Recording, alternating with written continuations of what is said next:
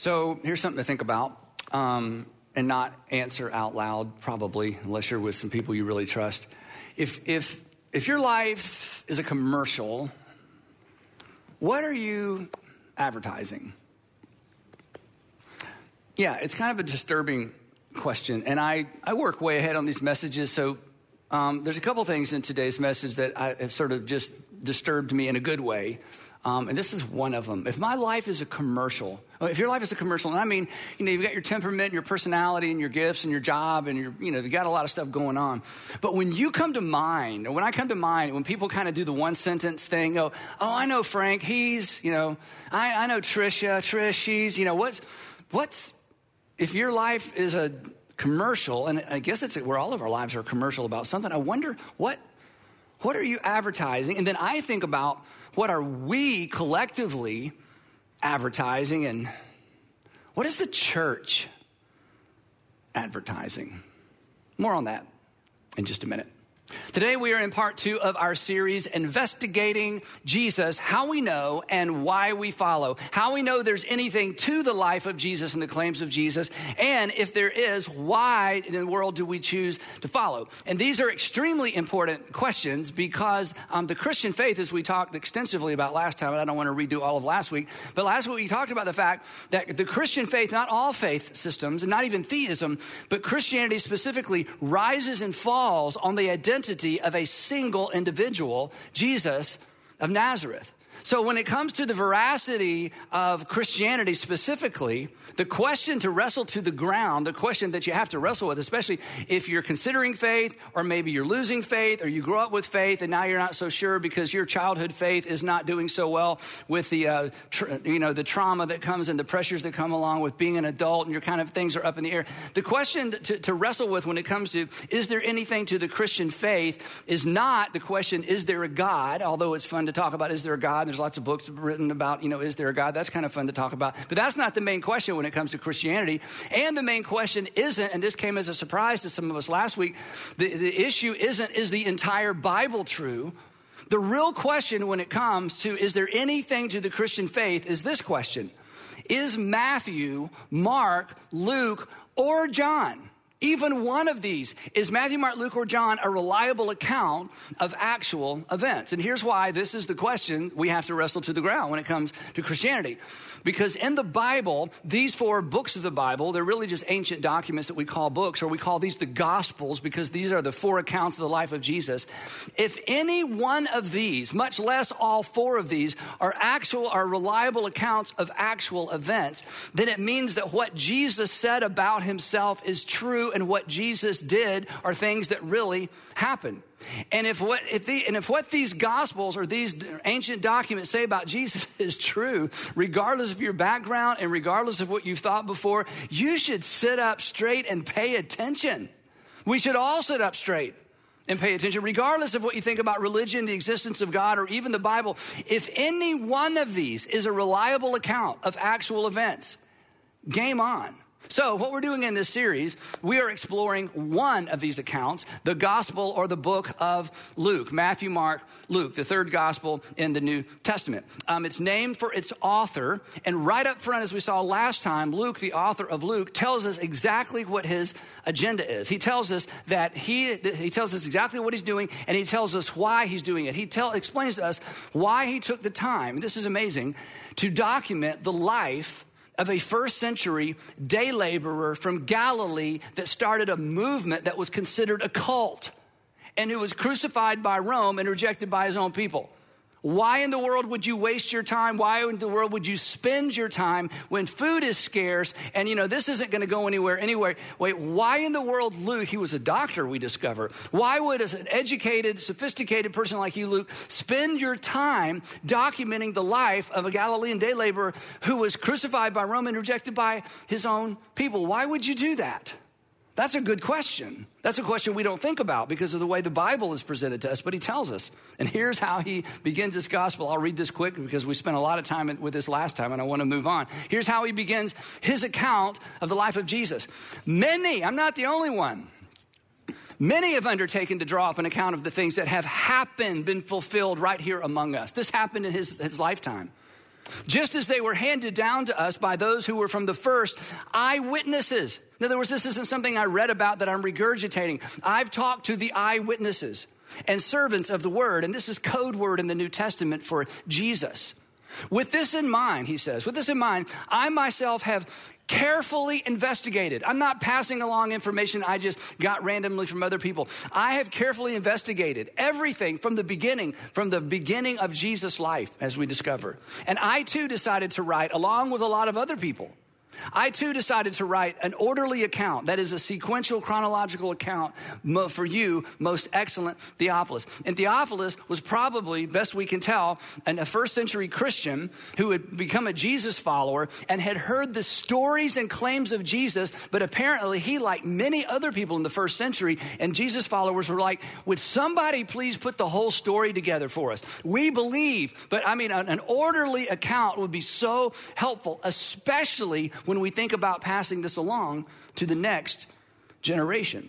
So Luke wants to provide Theophilus with reliable answers. Now, here's what you discover when you begin reading the Gospel of Luke Luke is not writing religious literature.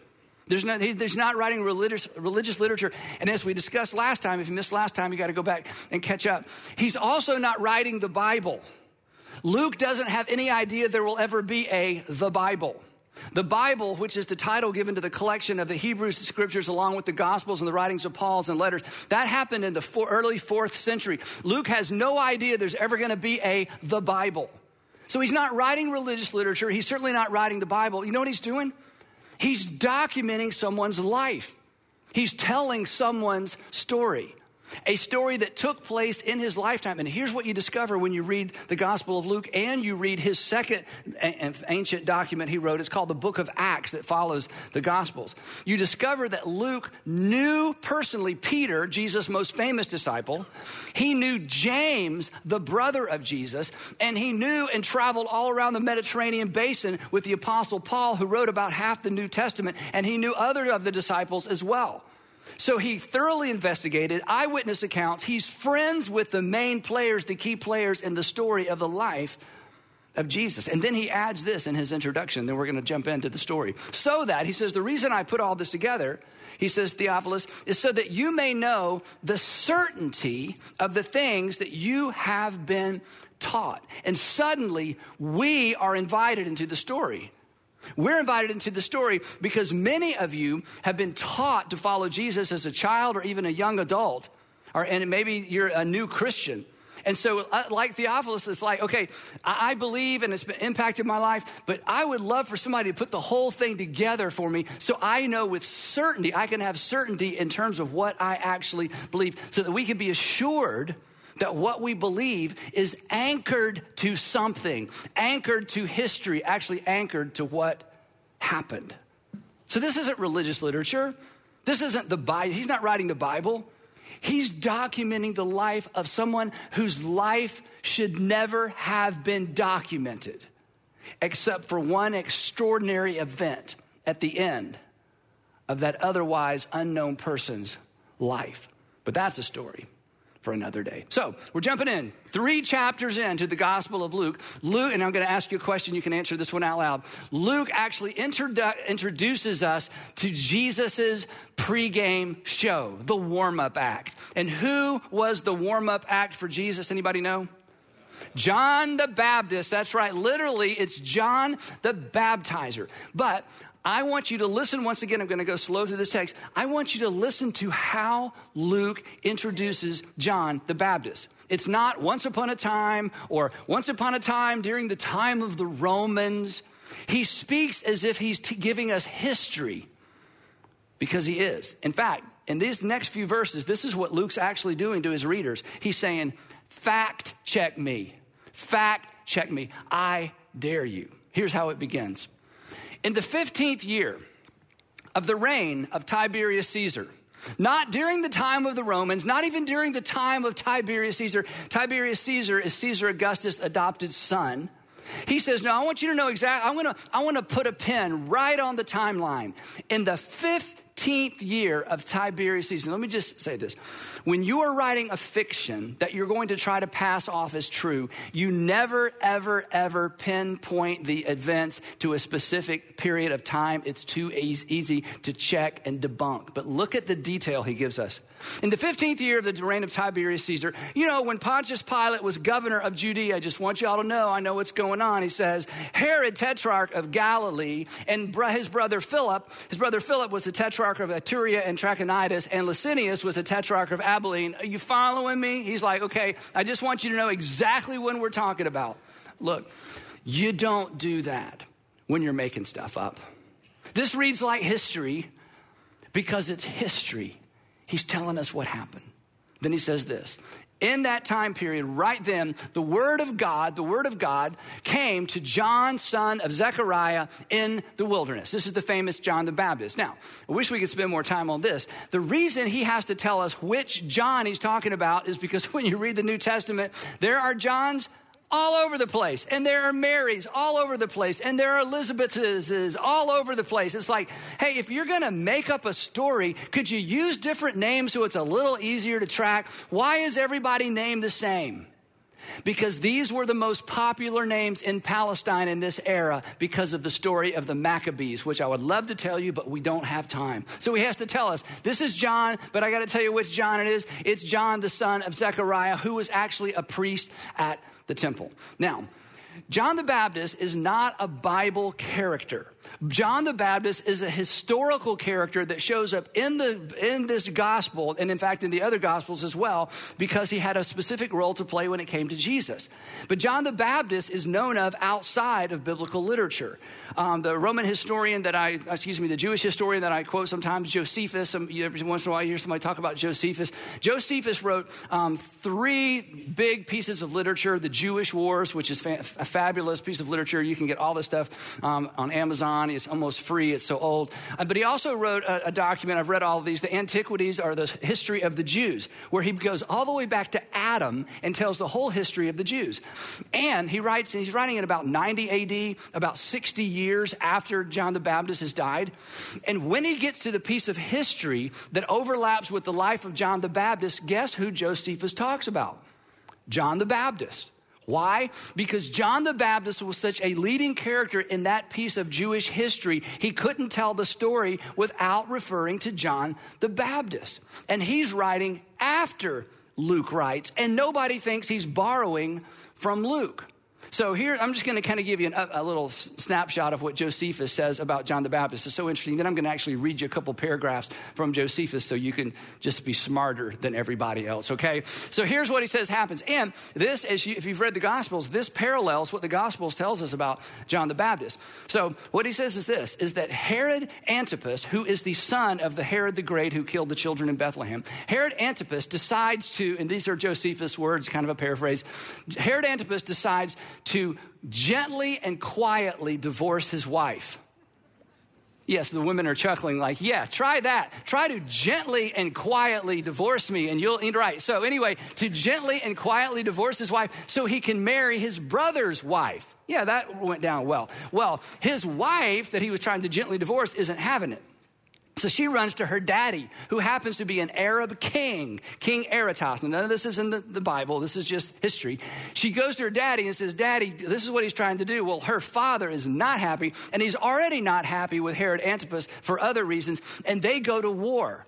And Herod loses the battle in a big, big way. So that's kind of the context for what Josephus says about John the Baptist. Now, here's Josephus's version of all that. He writes, about 90, about 90 AD. Now, some of the Jews thought that the, the, destruction of Herod, Herod Antipas' army, some of the Jews thought that the destruction of his army came from God, that God caused him to lose this battle. And was a very just punishment for what he did against John called the Baptist. So John the Baptist, uh, this is he's not a new name. People in this period of history, they, they know he just references it, references John the Baptist. Then Josephus writes this. For Herod had him killed. Now, why is he telling us this? Well, this is part of the Jewish history. I got to tell you the whole story. For Herod Antipas had him killed, although he was a good man and had urged the Jews to exert themselves to virtue, both as to justice toward one another and reverence towards God. And then he goes on from there.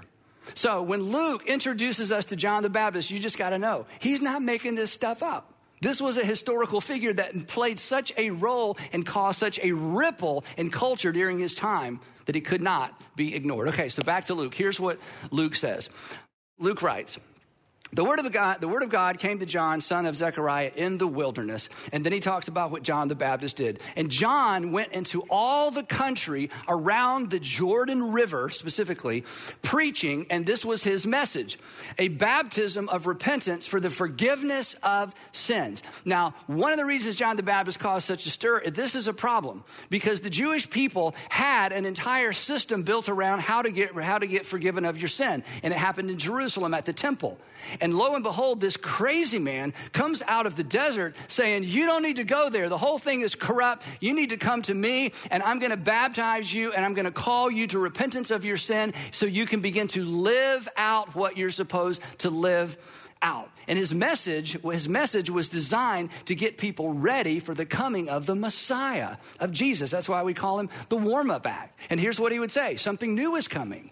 Something new is on the horizon. Someone new is coming. Someone new is on the horizon, and you don't want to miss it. So update your firmware or you're going to miss it. And the way you update your firmware is you got to start living out your faith. And he was very direct. One day, you may have heard this story before, um, he caused such a disturbance. In fact, the Gospels tell us that all of Judea went to hear John preach. That has to be hyperbole. But if only 10% of Judea went to hear him preach, it was hundreds of thousands of people in that region. So word gets back to the temple and to Jerusalem hey, there's this crazy preacher down there. He's, he's kind of undermining everything we've believed and done as Jews for hundreds of years. So the, the, the temple leaders, the Pharisees, Sadducees, they they take this trip. It takes them over a day just to get to where John is baptizing. John sees them coming. And he's so excited that they're there. He looks up and he welcomes them. He says, Welcome, you brood of vipers. This is so offensive. These are the most respected people in, you know, in Judea at the time. You brood of vipers, who warned you to flee from the, it's coming, get ready, get ready, get ready, get ready, the coming wrath, the coming change of God. And then he looks at him, and these are my words, not his. He says, basically, don't come down here thinking you're going to just put a check in the box. Don't come here trying to check a box. You know, well, I went down and I was baptized by John the Baptist, so I have a credential. Don't come down here playing that game. And don't come down here just to kind of diss my theology so that you can go away and say, well, you know, I went and heard that guy preach, and he's crazy. He said, don't, we're not going to play that game. He could read their minds. He said, look at me. If you want to be right with God, if you want to be prepared for what God is about to do, you have to produce fruit in keeping with repentance. That is, you got to change your evil ways and you got to walk your talk. You got to put some wheels on it. You got to be doers of the Torah, not just believers in and teachers of the Torah. Because the day of reducing religion to tradition are over.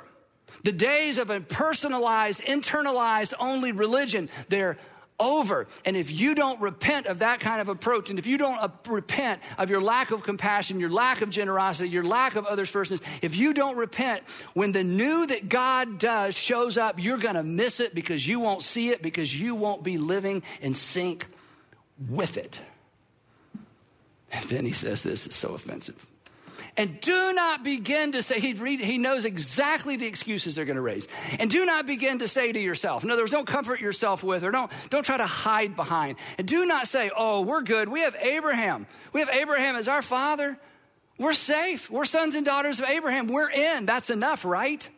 And he says, no, that's not right. For I tell you, so offensive, for I tell you, I tell you, out of these stones, God can raise up children of Abraham. Whew.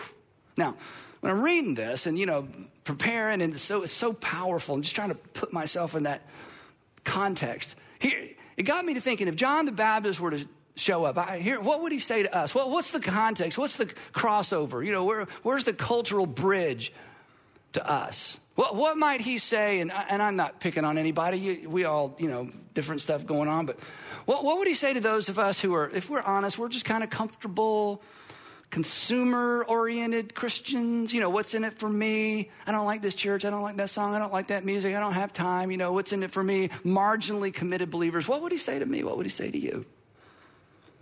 He'd say something like, And do not say to yourselves, but I'm a Christian. I prayed the sinner's prayer. I've asked Jesus to be my Savior. I've asked Jesus into my heart. I mean, I'm good to go, right? John the Baptist would rear back and say, I tell you, out of these stones, out of the stones, God can raise up Christians. Whew. It's disturbing. If it's disturbing, you understand John the Baptist. John disturbed people. He was trying to disturb them out of their apathy and their self made religion that was so off sync with what God was about to do that they were, if they weren't careful, rushing to the end of the story, if they weren't careful, even though they were God-fearers and God believers, they would miss what God is doing and become enemies of God. And when you rush to the end of the life of Jesus and we're wondering, who are all these Judeans shouting, Crucify him, crucify him, crucify him? What's wrong with these people? John the Baptist would say, This is what's wrong with these people. They internalized it, they dumbed it down, they pulled it away from what it was intended to do, and they missed God in a body in their midst. Do you know what he was really doing for them and what he's doing for us if we listen? He's reminding us of what our lives are supposed to be advertising. He's reminding them, Torah followers, of what their lives were supposed to be advertising. Produce fruit, he said.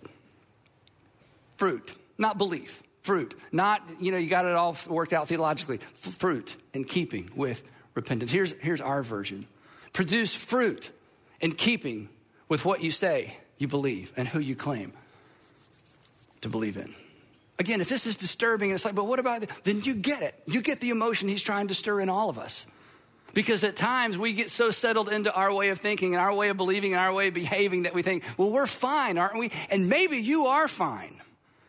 But maybe some of us aren't. And, and if this makes you want to find a kinder, gentler preacher than John the Baptist, or you wish I would not talk about this and talk about prayer or how to get your prayers answered, how to be comforted in times of sorrow and grief, then you get John the Baptist. If you want more comfort than requirement, you get John the Baptist. You get Jesus. You get what Luke is about to unleash on us because it reflects what God unleashed through Christ in the world. And here's the thing John wasn't discounting being related to Abraham. His point was that's not the point. That being, rela- being related to Abraham, that's not the finish line. That's actually just the starting line. And what he would say to us is, Hey, I'm so glad you put your faith in Christ and I'm so glad Jesus is your Savior. Way to go. But that's not the finish line. That's just the starting line. And his point to his audience was what's coming is going to change everything. And if you aren't ready, you're going to miss it and you may find yourself at odds with God because the new that was coming, the new that was about to be unleashed on the world, would be fueled by and animated by and characterized by doing for others. The internalized, vertical only religion was out. And here's the thing John's audience, they got the message. In fact, we know they got the message because of the question they ask. It's a question that we should all ask. In fact, at the end of today's time together, I'm going to challenge you to begin asking this question personally. It's a question, honestly, that if we were to ask this question corporately, if we were to ask this question as families, if we were to ask this question as teachers and community leaders, if we were to, you know, all together begin to ask and answer and act on this question, it would change things. And the reason I believe it would change things is because once upon a time, it changed things. It's why we're here. Before I show you the question, I just want to say something to those of you who are maybe unwinding your faith, deconstructing your faith, you're reaching for the door about to walk out, or maybe you already have. My hunch is this, and I don't know your story, and I'm not being critical because if I'd experienced what you experienced, I'd probably leave faith too. So I'm not being critical, but I just want to challenge you with something if you'll listen to the end of this message. It could be that one of the reasons it was so easy for you to discount faith and walk, walk away from faith is you were never challenged to ask the question that John's audience asked him. And consequently, over time, your faith became stagnant. It became stagnant and then it became just lifeless. And then you woke up one day and you realize, I don't even believe this anymore. I don't even believe that anymore. It just died. And you're not sure exactly when it happened or how it happened. But here's the, here's the threat for all of us. When our Christian faith becomes 100% internalized, when we become consumers only, we, when we become unintentionally what's in it for me only, you are in the danger zone. Your faith is dying and you don't know it. Here's what they said What should we do then? Not what should we believe? What should we do then? The crowd ask, what should we do to prepare for what God is about to do among us? What should we do so that when it happens, we recognize it? What should we do that when we see it, we understand this is God's work in the world? We don't want to miss it. If God's about to do something new, how can we best prepare ourselves? And they were, of course, waiting for some religious answer. If you're, you know, if you're going to prepare, if you're going to get ready for what God's about to do, you know, you got to do something difficult, you got to do something unusual, you got to do something religious. And John's answer surprised them, and it will surprise us as well. They're ready. Like, what should we do? John's like, all right, you ready? They're, we're ready. All right. John answered. Anyone who has two shirts should share with the one who has none. Like, what? Yeah. Anybody's got two something and somebody needs one, you should share. Okay, Okay, you had us all worked up. I mean, you've just, you know, you just dissed the entire temple establishment. You've criticized everybody. You've baptized everybody.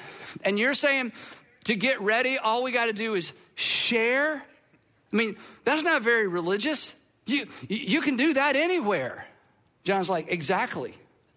See, you, you've gotten yourself all wound up in something that isn't even all that important to God, and you've missed the fundamental. Because when God does what he's about to do in the world, you're going to discover that he is sharing with the world what is most important. He said, and while we're talking about sharing, and anyone, he goes a little deeper, anyone who has food should do the same. Food sometimes was scarce, food sometimes was expensive, food didn't keep, it was hard to transport. And, and, and again, they're looking at each other like, so we just need to share? John's like, yes, if you see a need you can meet, meet it. When you see a need you can meet and it costs you, meet it. When you have more of what you need, have, when you have more of what somebody else has and they need it, then you, you step in. Whether they're Judean, Galilean, Samaritan, it doesn't matter. When you see a need, you step in and you meet it because the thing that God is about to do is exactly that. He is about to meet the need of the entire world, a need they can't meet on their own. And if you're not living that out, you're going to miss it when it comes. Wow. To the tax collectors, which is amazing that they're there because everybody hates these guys. You know, and first century, there's you've read this and wondered if this was important. Maybe they're referred to as the sinners and the tax gatherers. Have you noticed that? The sinners and the tax gatherers. The tax gatherers were so low they didn't even qualify as sinners. They had their own category. It's like the sinners and the tax gatherers. I mean, you could be a sinner. I mean, that's how bad and despised they were because they were thieves. They were leveraging the power of Rome to steal from their own people. And they've come to hear John. Because there's some, you know what? Because when you get small, when you get all about you and you begin to wither on the inside, you know there's got to be more.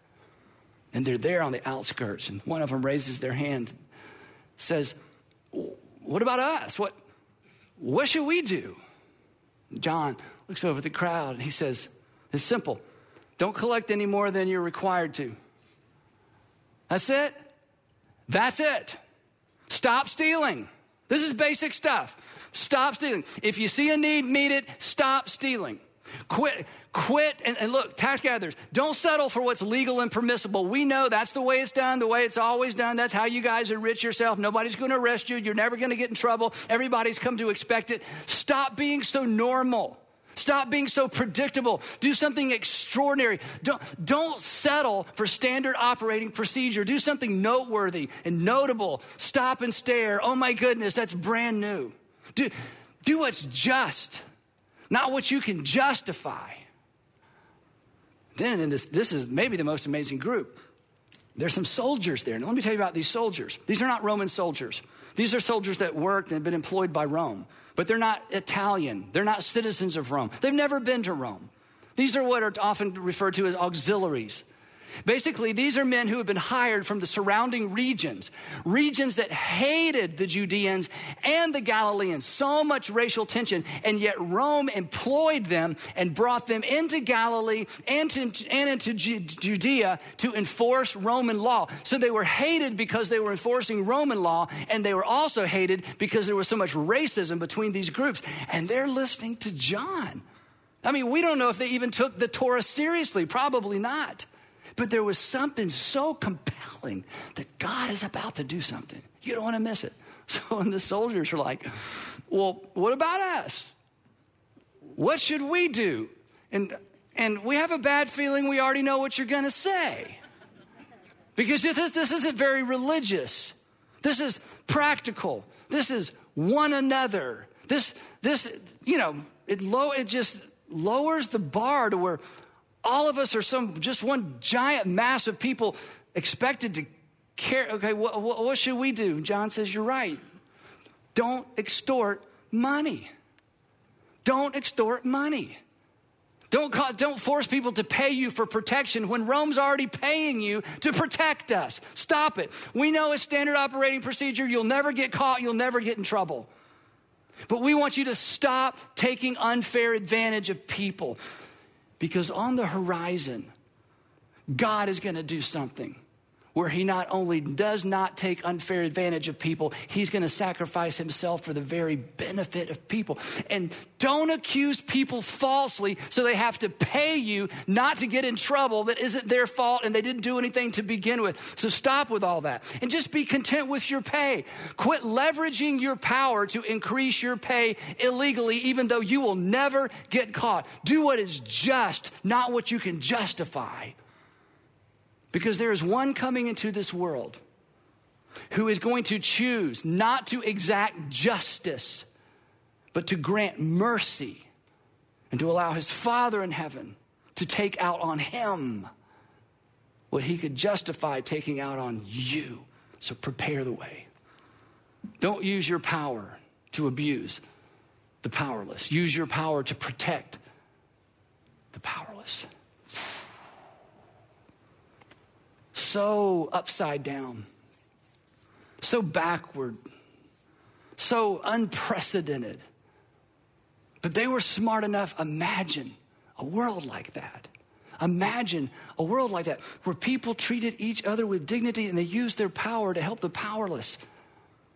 And we discover later that Jesus will say in his own words, Look, if you're going to follow me, remember this even the Son of Man didn't come to be served, but to serve, to give his life ransom for many. And if you want to catch a glimpse of me at, work in your world, then live like that, and you'll see it. Now, this teaching of John the Baptist, I know it's like, it was so good, they thought he was the Messiah. They're like, I think we think the Messiah's come. John's like, no, no, no, don't get excited. Not even close. We are just getting started, okay? I baptize with water, and you think my words are powerful? There's one who's going to be more powerful than me will come. The straps of whose sandals I'm not worthy to untie, which meant to them, I'm not even worthy to be his slave, much less his follower or his disciple. So get ready. Get ready get ready. How do we get ready? Go do something noticeable, notable, noteworthy. Stop and stare. Which brings me back to the original question. So, if you're a Christian, you believe Jesus is Son of God, Messiah, you've accepted him as your Savior. If your life is a commercial, and by the way, read the New Testament, your life is a commercial. Jesus said, hey, let me just brand you. He said, You're the salt of the earth. You are the light of the world. You are to let your light shine in such a way that people see your, wait for it, good deeds and glorify your Father in heaven. We don't even get to decide if we're going to be a commercial. The only thing we get to decide is what are we advertising? If your life is a commercial, what are you advertising? What version of faith are you advertising?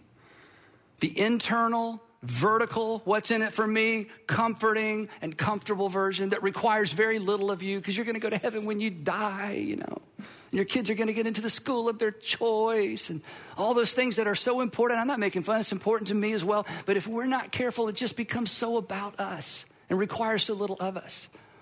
Or is my life, is your life, are collectively our lives advertising the John the Baptist version or what we're about to discover beginning next week, the Jesus version, the one another version, the do for others version, the do for one version, the version of Christianity that does stuff. So I want to challenge you to begin asking the question that they asked John. It's the right question. It, it prepared them for what and who was coming. It ensured that their eyes were wide open they wouldn't miss the king. And here was their question What should we do? Let me tell you about doing. So there's no question, there's no mistaking. Every once in a while, you hear about somebody saying, I, I, I want some deep teaching. I want some deep teaching. Okay, look up here. When it comes to the Christian faith, there's no deep teaching, there's deep, deep activities. Do not, please don't, please do not substitute deep teaching for following Jesus. Doing is deep. You know why doing is deep? Because when you follow Jesus, when you begin to ask the question, it's a challenging question. When you begin to say to your Heavenly Father, What do you want me to do? He is going to draw you out into a place where you can't touch the bottom. That's the definition of deep, by the way. There's the shallow end, I can touch the bottom, I'm safe. There's the deep end, I can't touch the bottom, I'm having to exert energy, and I'm a little bit afraid, and I'm over my head. And that's where your Heavenly Father is going to invite you because that's where His Son went. And that's how the world is changed. So when you begin to pray, God, what do you want me to do? Get ready. Because He's going to draw you out into some uncomfortable places. It's going to be uncomfortable. It's going to be taxing. It's going to be beyond your ability because you can't touch bottom. And that's okay because that's where God comes alive. You cannot lose faith when you're treading water and asking God to come to your rescue. You cannot lose faith. Just try it. The reason we don't want to do it is going to cause some of us to intersect with people who have problems we can't even solve. All we're going to do is just be there to cushion the blow. But that's where you see God at work. That's where your life is in sync with God's activity in our culture and in our world. Doing is messy, doing is costly. But most of you know this doing is life changing, and doing is joy infusing. It's why when I walk around any of our campuses, I, I, get to church early, but there are volunteers earlier than me, and I always 100% of the time when I see those cool shirts, I say, Thank you, thank you, thank you for serving, thank you for serving, thank you for serving. And you know what I've never heard? Well, I hate it, but you know, you ask us to do it. So, you know, I here I got three more months and I'm out of here, but thanks for the t shirts. Do you know what I hear? No, Andy, thank you. I love it. It's changed my life. I look forward to it every week. Wherever God calls you out to do something, it's going to cost you and it's going to infuse, there's going to be so much joy and you're going to feel like, and most of us can point to a season in our life where this was true. You're going to feel as if you're walking in tandem with God and the work of God in the world. And those are moments that you'll never want back because those are moments well invested. And you come home or you get to the end of that season and you're exhausted and it's a good exhaustion and you feel like, wow, I didn't get it right. I didn't even know what I was doing half the time, but I was available, and it's what I felt like God wanted me to step into, and it's, it's amazing. But if you continue to be a hearer only and a consumer only, as I said earlier, you're in the danger zone because whether you recognize it or not, your faith is wilting and it is dying. And you'll eventually become so consumed by yourself for yourself that you may lose your faith. It's why you lost your faith. You were introduced to, surrounded with. What's in it for me, Christianity? It's not even the real version. Listen to what Jesus said, and I'm going to close. This is what he said. I'm jumping way ahead. This is an amazing statement. Whoever does the will of my Father in heaven, whoever does the will of my Father in heaven is my brother and my sister. Whoever does the will of my Father, this is why that was the perfect question. What should we do? And John says, I want you to do in your world what God is about to do for the world. And if you do, you'll recognize God when He does it. John knew that if the people listening to him would do compassion and do generosity and do others first and do do for one, they would recognize God's work in the world. They would recognize the selfless, other first Lamb of God that was about to step onto the pages of history. So I want you to pray this every day this week. It's become part of my routine because I live in this stuff and I want to get it right and I never want to ask you to do something I'm not doing. And I even in this season of my life, I still want to get this right. Would you pray this, Heavenly Father, what should I do? Heavenly Father, what do you want me to do? Let's just pray it out loud together. Ready? Heavenly Father, what should I do? Now I want you to say we. Heavenly Father, what should we do? Right? Believers didn't change the world. Doers changed the world. Followers changed the world. The men and women, the men and women whose lives advertise the kingdom of God, the men and women whose lives advertise, Thy kingdom come, Thy will be done right here, right now in my world. So, will you ask it, Heavenly Father? What should I do? If you do, your eyes and your heart will be open to what God has next for you and what God has now for your world. And we will pick the storyline up right there next time in part three of Investigating Jesus How We Know and Why We Follow. Before you go, you got three questions. I'm just going to highlight one, okay? You can find these on all of our social media sites, all of our church websites, and on the North Point top three. And here's the second question I want you to wrestle with over lunch or in your small group. All three of them. But number two, when you think about your faith, regarding your faith, have you become more consumer than advertiser? If so, why and what needs to change? When you think about where you are right now in your faith, are you more consumer or advertiser? And if that if you've drifted in that area, why and what needs to change? I'll pray for us and we'll go. Heavenly Father, thank you for preserving these texts. Thank you for Luke, who decided to get it all down. And thank you for the thousands of men and women through history who protected this sacred text so it made it into our Bibles.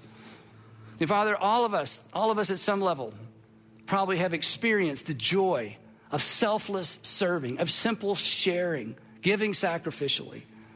I pray that that would become more and more the lifestyle. I pray that you would raise up a group of Jesus followers for whom that is so characteristic that people can't help but stop and stare and join us as we allow our good works to glorify our Father in heaven. To so give us wisdom to know what to do with what we just heard. Give us the courage to step out into the deep and do it. In Jesus' name, amen.